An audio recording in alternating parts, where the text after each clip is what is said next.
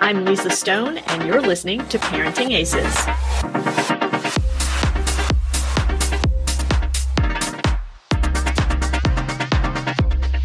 Welcome to Season 10 of the Parenting Aces podcast, part of the Tennis Channel Podcast Network. This is the last in our Women's History Month series, and I'm thrilled to be able to top off the series with Sarah Borwell, who has done the podcast in the past, but not in a while, so I'm happy to have her back on. Before I tell you about Sarah and bring her on camera, I want to just remind you that the video version of this podcast is available on parentingaces.com and the Parenting Aces YouTube channel. If you're listening on one of the podcast apps and you want to put a face to our voices, go check out the video on one of those two places. Also, if you haven't already become a premium member of Parenting Aces, what are you waiting for? We want you to come join us. Go to parentingaces.com, click on the join button, and you'll be able to see all the options available to you. We want you to become a member. We've got lots of discounts and freebies and cool stuff available to our members only. So take a look at that.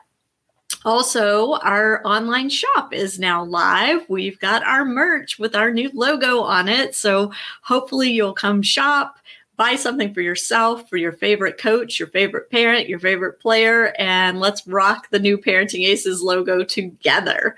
All right, that said, let me tell you a little bit about this week's guest, Sarah Borwell.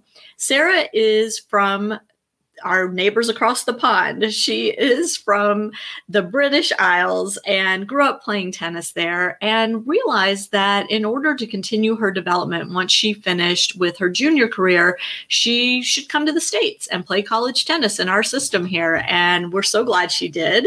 She wound up coming to the University of Houston on a scholarship, and then after graduation, after a successful career in Houston, went out on the pro tour, and she reached as high as 65 in the world, and she was the British number one on the double side. So pretty solid player herself.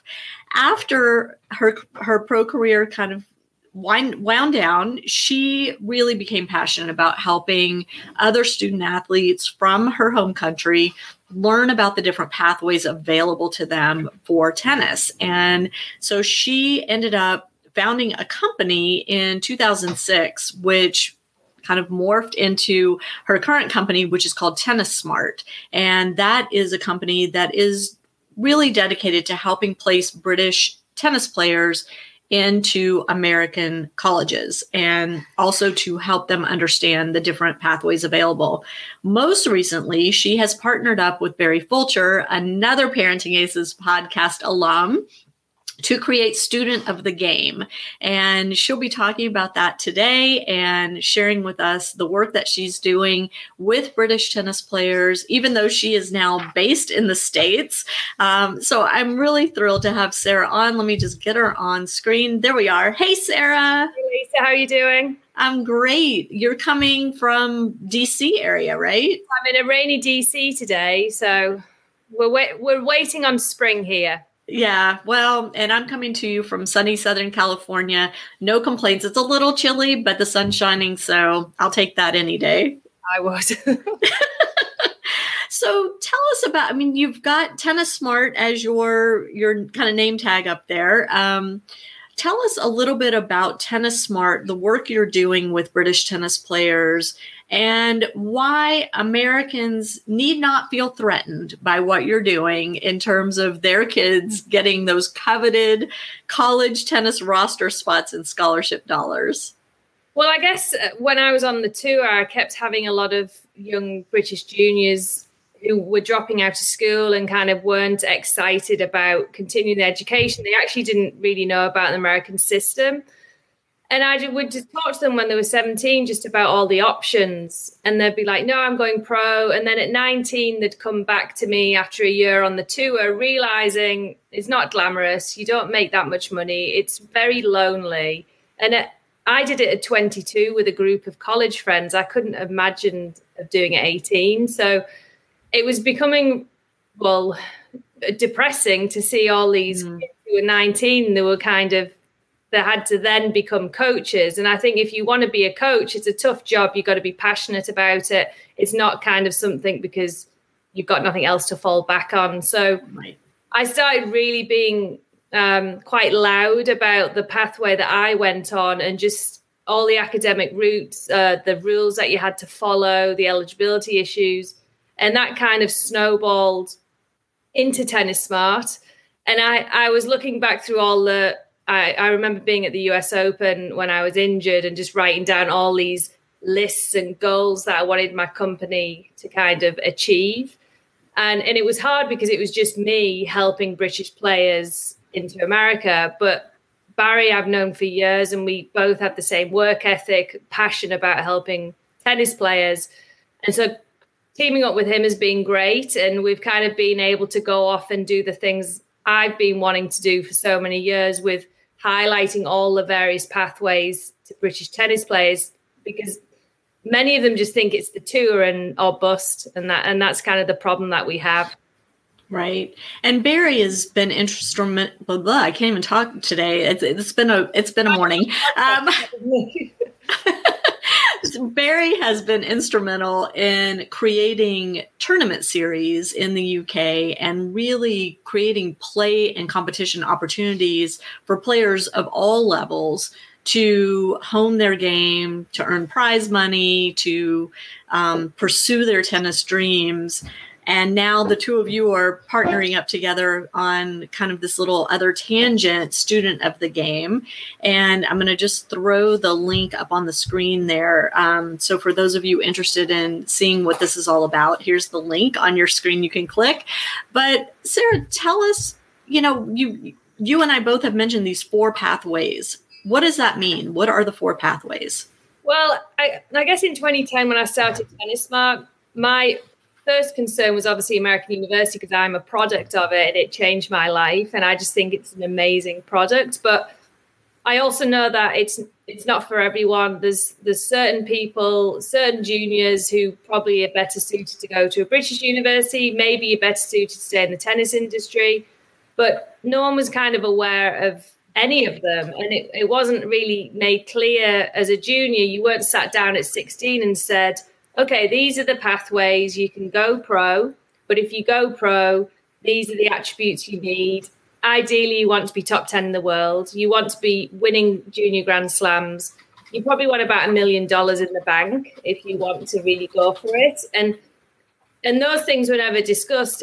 If you don't want to go pro at 18 or you're not ready, we've got the British University pathway, which is excellent, which we're all pretty clear about because it's in the UK and we know about the universities. Or you've got the American university route, or if you have no desire to go to university, you're kind of sick of the academic route, but you're passionate about tennis or staying in the sporting industry, then we've got that tennis industry route. And so that was kind of my main goal, was to just make parents, players, coaches, everyone aware of what was out there. And working with Barry has just been great, because I've been able to kind of say, this is what I want to do. Do you want to do it with me? And he says yes to everything. And it's incredible. And so we've been kind of slowly building the Student of the Game, where we have these tennis camps. And just as we did the other day online, where we introduced the 4 pathways virtually, we introduced the 4 pathways in tennis camps, where you can meet people from various pathways while competing and the UTR event, so you can raise your profile for UTR. So that's kind of where we're at right now. And we're ready for COVID to be over so we can actually host the camps in person. Yeah, I feel ya. I've been down in San Diego at the ITF. I'll be covering the Easter Bowl when this airs, and it's a different feel around these events right now for sure. Yeah. So, who's your target? So right now, ideally, we want to talk to players as young as 10 years old and their parents, because as a parent, you see the costs that tennis involves, and you just think, gosh, is this a sport really? What am I going to get from it when I'm going to plow in all of this time and money? So we feel it gives the parents peace of mind, saying, look, if you get to a certain level, it actually doesn't have to be that high, but you have these different pathways available. And I've known Barry since I was 10. Like Dan Kinnan at Soto, I grew up with him. All of my very good friends are all tennis friends. And that's kind of what we want to hit home, is that it's such a great vehicle for life with maintaining friendships and networking. And so that's kind of the main thing. Kids who are as young as 10 are great to hear about it because it gives them a spring in the step and think, oh, wow, I can achieve something that Sarah Borwell went to college, or Joe Salisbury, or Dom Inglot.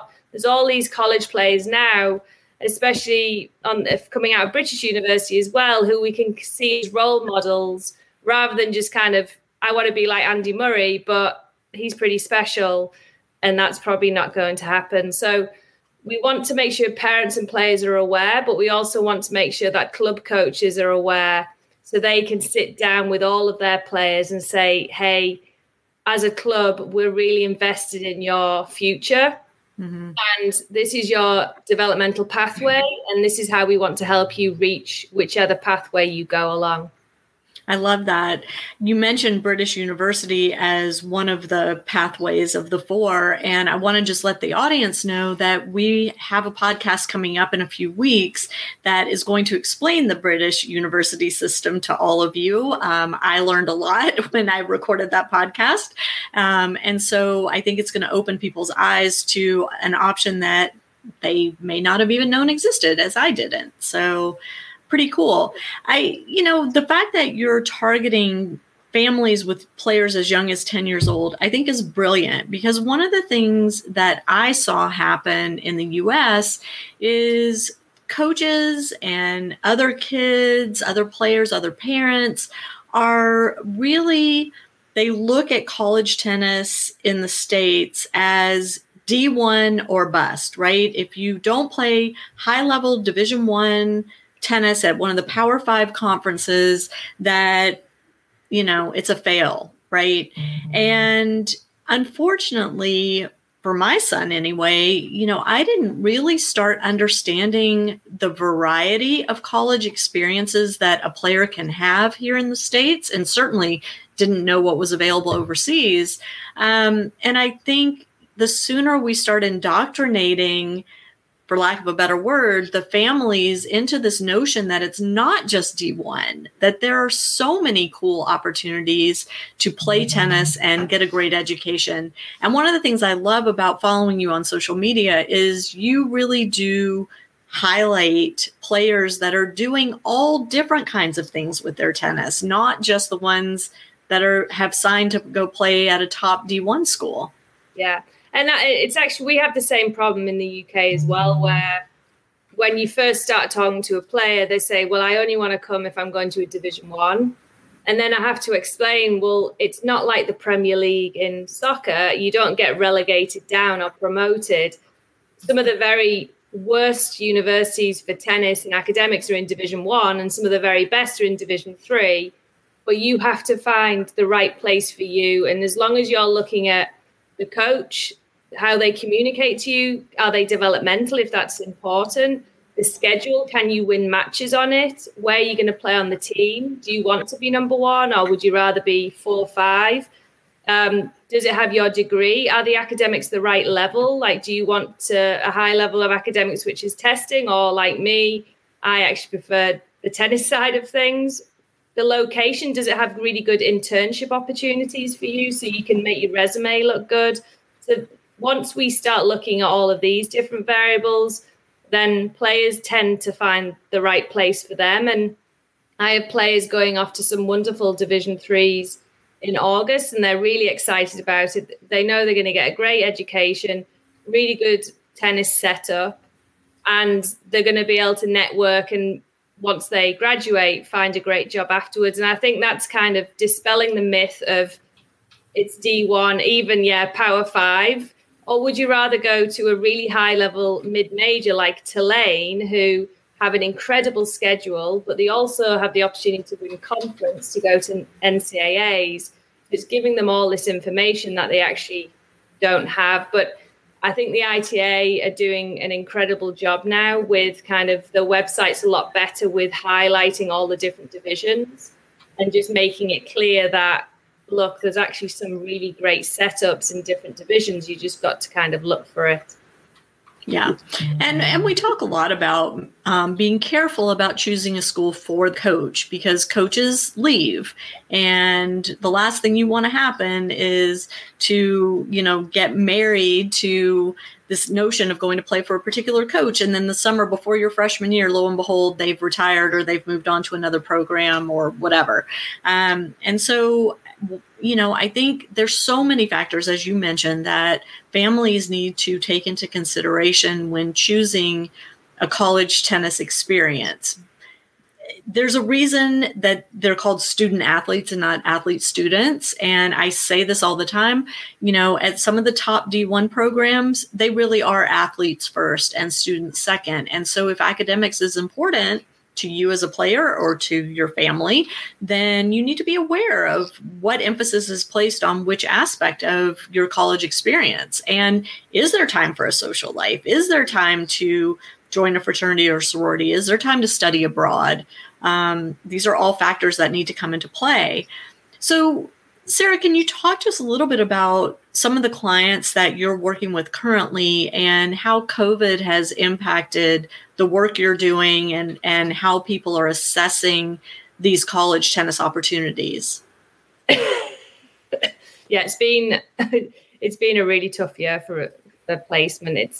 I work 7 days a week anyway because I enjoy my job and I love helping, but I'm having to constantly think about where to place players because we had, I don't know what we're at now, 70 teams were cut and players got their year back, which was nice, but it, for me, I don't think it was a great decision that everyone, it's going to affect until about 2024 kids coming in, which I think is difficult. And so it's been an incredibly difficult year for the fall 2021 players, trying to find them places.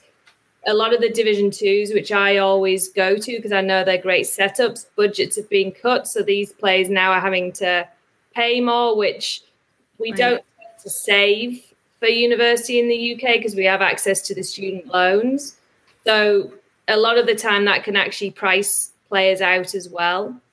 So I think the one good thing is the fact that we're about to come out of kind of tennis lockdown March 29th. And Barry has so many UTR events lined up where we know we can move the UTR up pretty rapidly if we compete. I'm hoping my August 2022s we can kind of get the UTR back to where we need it. But for the fall 2021 players, it's been tough for them. And I feel for them because you've had to have conversations where normally they might go to a Power Five. But because everyone's recruiting grad students, all of those Power Fives are the strongest they've ever been. And now you've got to really have the conversation about, look, mid-majors are amazing opportunities. Here's why. But it's even more talks about standards and what's happened. And it's been trying for, I found it very difficult. And I know players and parents have as well. Sure. Do you think that we're going to see a vast increase in the number of kids entering the transfer portal? I mean, we've already seen it this last year, but moving forward. Yeah. At one point, I think there was 350 women in the portal, which is scary. Maybe, because I think a lot of, especially the teams where this year they were allowed to have 11 full rides on the roster, and a lot of those kids coming in might never get to play. So I think it's going to be very trying till 2024, and then it's going to hopefully level back out. But yeah, it's not a good place to be right now with trying to find what you want, because it's going to be very different to what you've always expected you would get. Right. Let's go back to Student of the Game and your newest endeavor. Can you talk us through your camps? What do they involve? What's a day look like for somebody participating in one of your camps? Yeah, so you're allowed to have them in person. I know. So basically, we know how important the entrance exam is, the SAT and ACT, but it's a bit like we know how important sports psychology is for tennis, but even I didn't pay extra for it when I was on the tour, when it actually probably would have changed my career path, because it's something that I needed, but it was another cost which I just felt I couldn't afford. And I think it's the same for the entrance exams, where tutoring is quite expensive. And as a parent, you think, oh gosh, I'm not sure I can afford £100 an hour to study for an SAT. So a lot of players don't do it in the UK, even though if you do well on it, it could save you $16,000 and it could open up loads of different doors for tennis. So our first camp was actually surrounding tutoring, where you would get 4 hours of tutoring and 4 hours of tennis on the Saturday, where you'd have 2 hours of tutoring, then you could go off and blow off steam with a really good coach. So learn something on the court, come back to the tutoring, and then again you'd be back on the tennis court. So that was the Saturday. But within that, there were Q&As with former British and American university student athletes. So we had Julian Cash, who went to Oklahoma State, did a fantastic Q&A. I wasn't in the room, so we just said, look, you can ask anything, even if it's about partying and social life, which they ordinarily wouldn't ask me. So it was a really great session.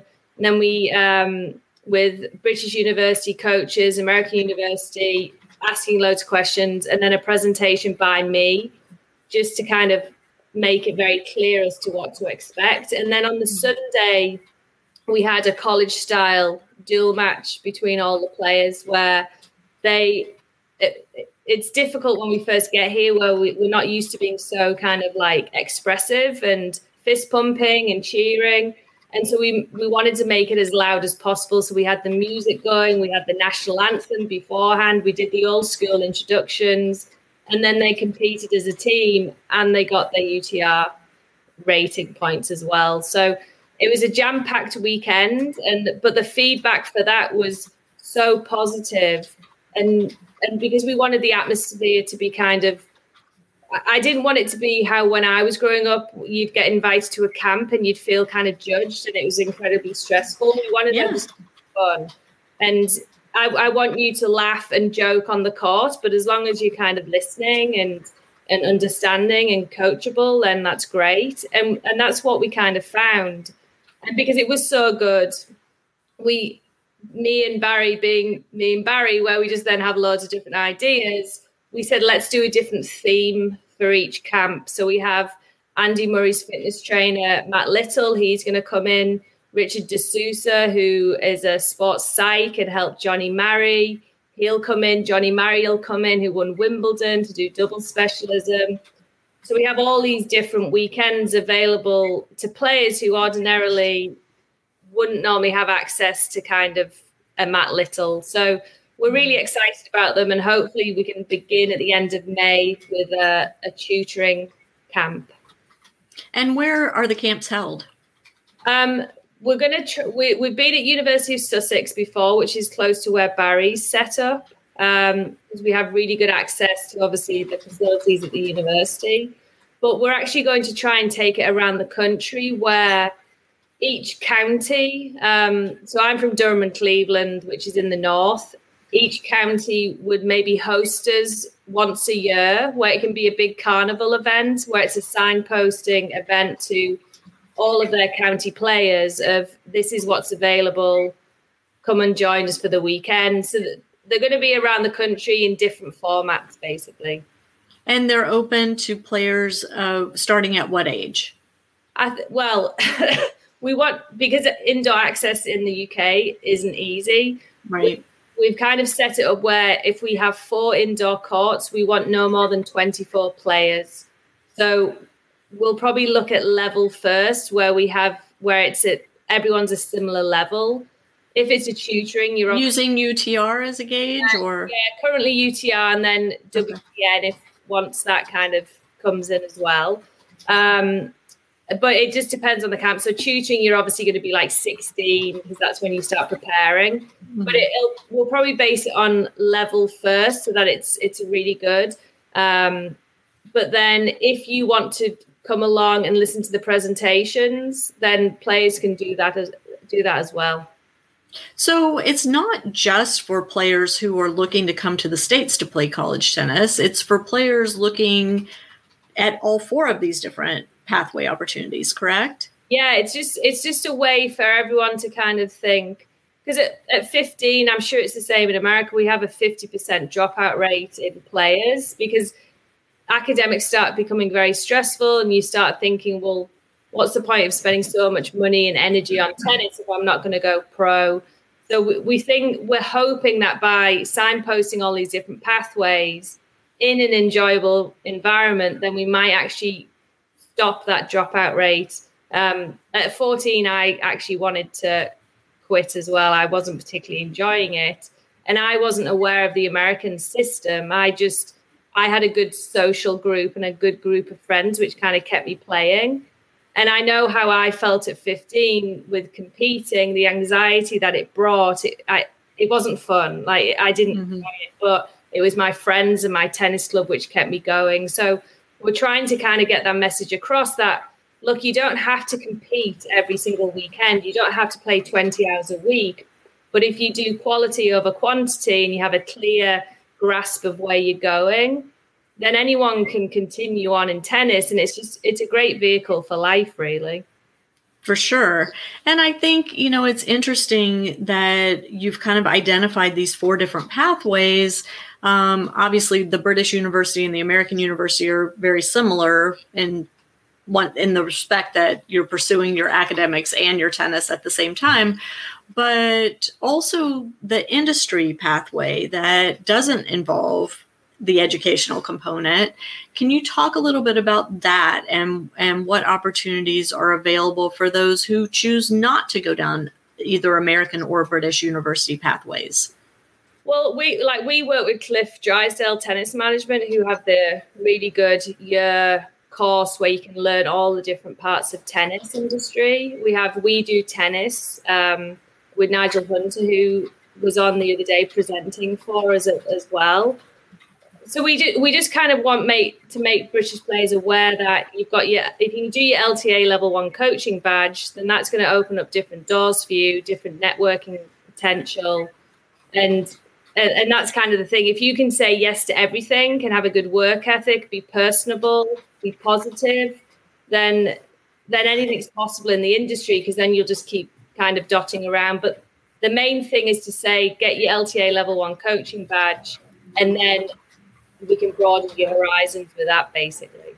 Got it. And the LTA level 1 coaching badge would be comparable to a USPTA or a PTR, the first level of? Yeah, it's the very first level. I think it's kind of over a weekend. So a lot of the younger kids, like 14, 15, you can do it, and then you'd work your way up. But it's a great thing to kind of do initially. And then, like, my mum was a mini tennis coach for 25 years. She had a lot of the volunteer, like younger players on who would help.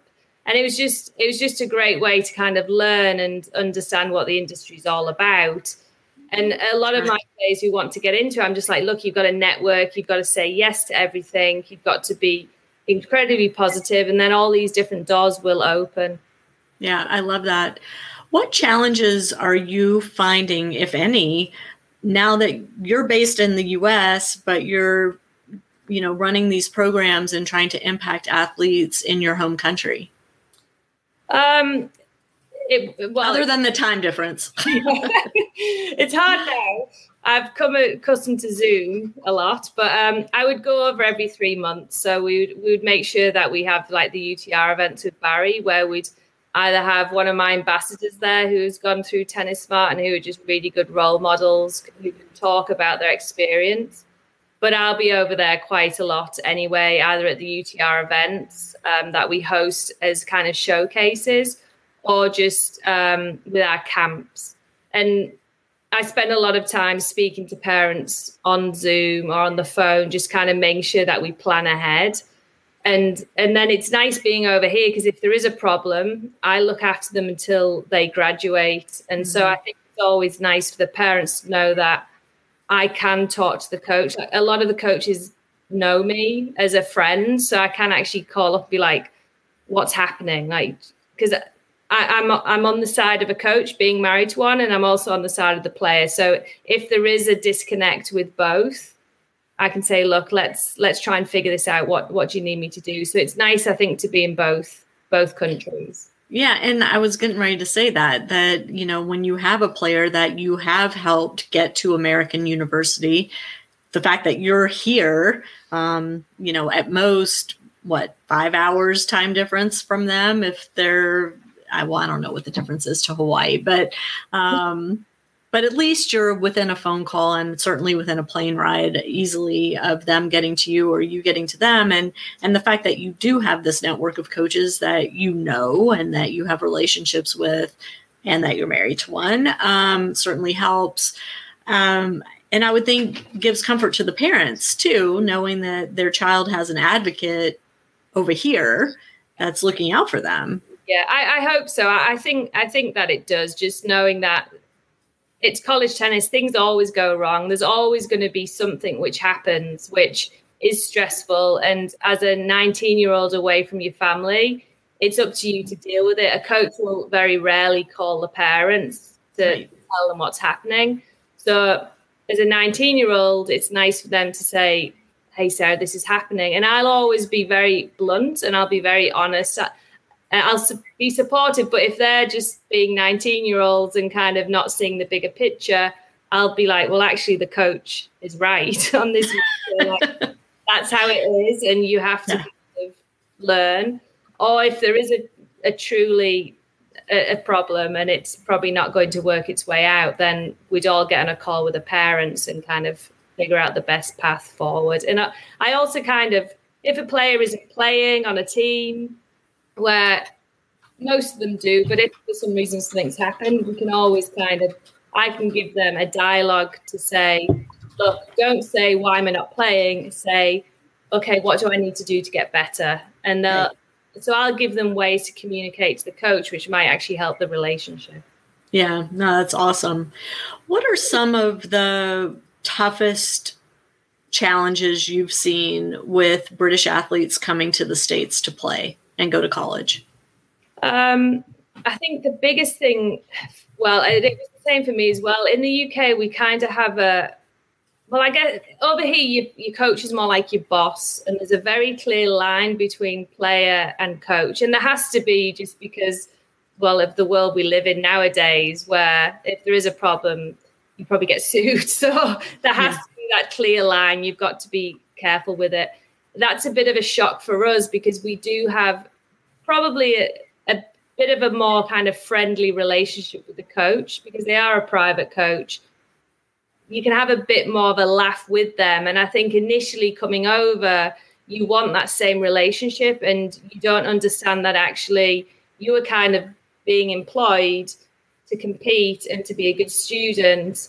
And so that aspect of it might disappear. Now, by the time you're a junior or senior, you've built up such a good relationship with them. You'll refine it, but in a way which is probably different to what you've been used to. And that tends to be a big problem, just kind of the communication barriers maybe in the relationships, and then getting to grips with having to shout and fist pump and say come on and shout somewhat your teammate's name and warm up. That can be a bit of a shock. So I think coming from the UK where we don't tend to do that, I remember I was, when I was on the tour, I went back to train at a university and I took Emily Webley Smith and we were both practicing, and everyone obviously in warm-up, we were just in the service box, we're just shouting each other's name. They'll be like, let's go, Emily. And she was just like, oh, this is weird. And I was like, yeah, but you'll love it by the end. She's like, okay. But it is a bit kind of like, what's going on? But then within a year, you've got like Dan Kinnan, who is at Soto. He played at LSU, ripping his shirt off and like throwing it into the crowd. And it's amazing. But coming from the UK, it's very different to what we're used to. That's so funny. What about the academic differences? Because the UK academic system is so different from the American one. Yeah, it's tough over here. Well, we probably find it a little bit easier because you do testing over here so frequently. So for GCSEs, you'll be studying for like 2-3 years of work in 1 or 2 exams, which is a lot of amount of studying and preparation. But here you might study for 3 chapters, do a test on it, and then you can kind of discard what you've learned. So Brits tend to find the education side okay, as long as they're in the right. I went to Rice my freshman year, and I shouldn't have been at Rice. Academically, I wasn't good enough, and I felt it incredibly overwhelming just trying to keep on track with the amount of work I got. And that's why I transferred. But generally, I think we find the setup of it where you're doing exams quite frequently, a lot less taxing than GCSEs or A-levels, really. And actually, we spoke about it on the virtual webinar the other day, just how a British university, you kind of, it's more, you don't have to go to class. It's self-directed. It's, yeah. I mean, I did a semester in the UK. You can, if you want to go to class, great. If you don't, that's fine. Yeah. A lot of the bulk of the work you actually do yourself.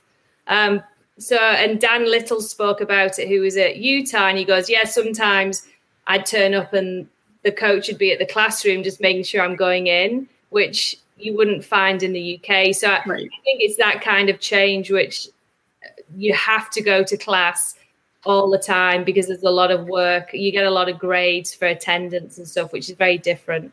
Yeah, yeah. So I kind of touched on this earlier in the conversation, and I want to come back to it before we wind up.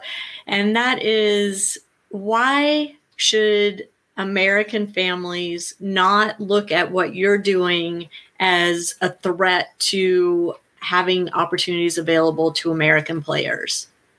If we didn't allow internationals in, you would have about 20 tennis teams, really, because it just wouldn't be competitive. So like I'm at Maryland right now, and we know that if we want to compete with Michigan or Ohio State, then our top 3 might have to be internationals, because we know Northwestern, Wisconsin, Michigan academically and just facilities might be a bit different to what players are looking for. So in order for us to have the type of kind of products that we have now, which is incredible and nowhere else in the world has it, you have to allow those internationals to come in order for it to be competitive. Now, I think the problem happens is when an American might think, well, I want to go to Duke or UNC or a school where obviously we know about them in the UK, the name is there, we know about them.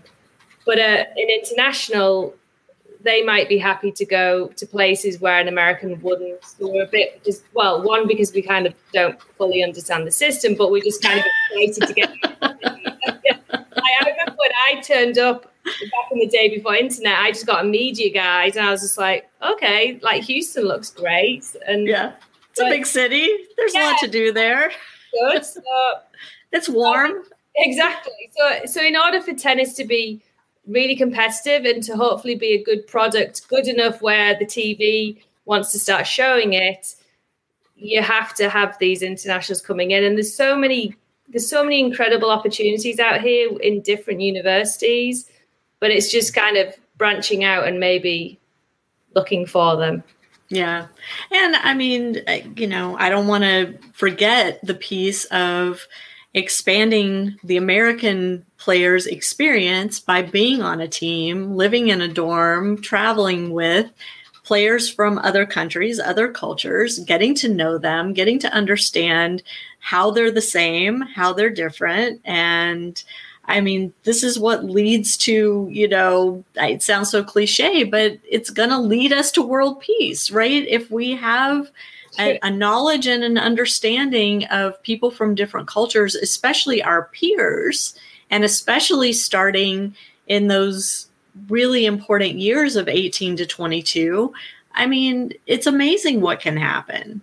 Oh, no, for sure. And I just think it's such a fabulous opportunity for everyone. And so to have such good competitive teams all over the country, It's that's why people come and see. So you kind of without us, you'll have the Power Five, and that's kind of it, which is obviously what we don't want to happen, because having seen 70 teams get cut, it's incredibly worrying. So we want to make sure that product's the best it's going to be, knowing that even now there's coaches looking for players, and so there's always places for you to go. It's just whether you want to be a key player on the team and have come out having graduated, and for people to want to employ you because you've been the very best player, you've left a legacy, or do you want to just go to university but never actually get to play? So it's all of these different things that you kind of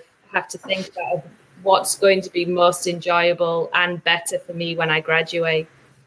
And I think there's a lesson there for American families listening to this, and that is, you know, just because a school is one you've heard of and, you know, whose team has performed well doesn't necessarily mean it's the right fit for your family and your child.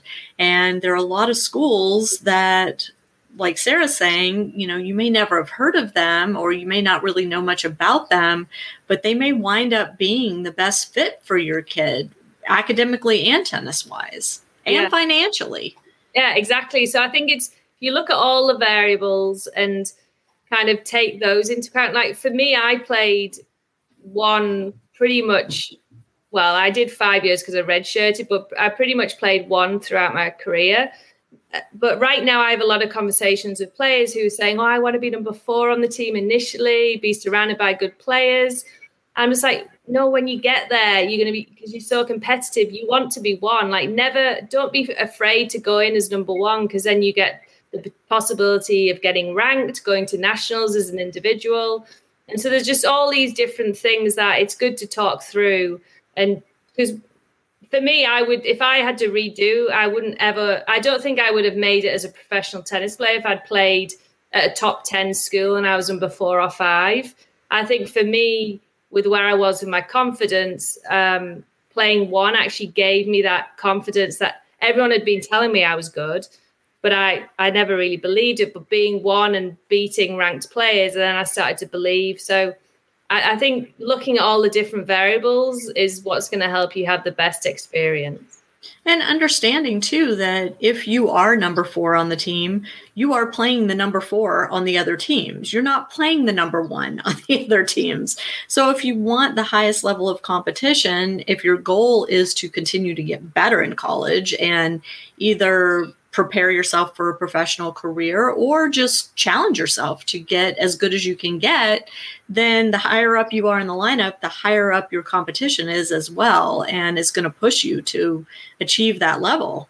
Yeah. And that's the thing, like you're going to be surrounded by great players anyway. Even if you are one, the number 2 and 3 is still going to push you day in, day out. But if you do want to go pro, having the mindset of, okay, I want to be one at some point in my career early on, where I do get tested by other players who have the same mindset of wanting to go pro. Because I think when I finished, I was number 8 in the country. And it was B. Bielik, Jess Lenhoff, that year group, all of them, well, they went a lot quicker to top 250 than I did, but they all went top 250 within kind of 6 months to a year. So to be able to compete against people like that each week was pretty amazing. Yeah, that's awesome. Sarah, what else do we need to know? I'm going to throw your website back up for people that may have missed it earlier, but what else you want to tell us? I just think if you can, like tennis, as a junior, tennis is hard. And I think over in this country, it's even more difficult because there's so much, it's such a big country, you have to travel. Like at least for me in the summers, I actually traveled on my own with my friends. I didn't go with my parents. So I think as a junior, you just got to kind of accept the fact that it is quite a stressful sport. An individual sport's always going to be difficult. But if you can play it for the right reasons and have a very clear plan, as an American, you can always go to a British university as well if you want to look into that. So I think just recognizing the fact that tennis is a vehicle to kind of, one, having good networking potential, but also making friends for life. And that's when I kind of, like at school, I was always, I didn't particularly like school, but once I found my group, which is my tennis friends, that's when I actually started I was quite shy growing up, but I actually found my group where it gave me the confidence and I felt like I'd found my people kind of thing. So that's the main thing. Just kind of have a very clear idea of the pathways and know that junior tennis is hard because there's so many different variables you can't control, but just try to enjoy it and try to compete as much as you can. But if you can't do it every weekend, then that's okay as well. Yeah, love it. For those of you who are interested in finding out more, I encourage you, if you're on Twitter, to follow at Sarah Borwell. This is her Twitter handle. She's pretty active on Twitter. She's about as active as I am. We're both on there all the time. But make sure you give her a follow. And again, if you want to find out more about Student of the Game, then here's the link to do that. And I encourage you, even if you're not a British player, if you're American or you're from somewhere else, there's some great information on her website, and it's information that translates across all nationalities. It's not just for British players. But Sarah, thank you so much for taking time out to join us. I know you're so busy with your kids and work and surviving. Yeah, it's been a crazy year, but we're seeing the light at the end of the tunnel, I think. And I wish you continued success with all of your endeavors. And next time you talk to Barry, tell him I said hello. I see him on Twitter too, but that's about it. I thought I worked hard, but Barry is he's got so many different things going on. He's amazing. So it's nice to work with someone who's that passionate about just helping others. Well, you both have this incredible work ethic, and it shows in everything that you undertake. So for the students that are working with you, the players that are working with you, they are very lucky that they found themselves with you as their mentor, their guide through this process. And I'm really grateful that you've taken time to share your knowledge with us. I always love talking with you, and wish you all the best. And to those of you watching and listening, thank you so much for tuning in. We'll catch you next time on Parenting Aces. I'm Lisa Stone, and you've been listening to the Parenting Aces podcast, for tennis parents, by a tennis parent. If you like what you've heard, please subscribe to us and write a review on iTunes. For more information on navigating the junior and college tennis journey, please visit us online at parentingaces.com. Thanks for tuning in and sharing us with your tennis community.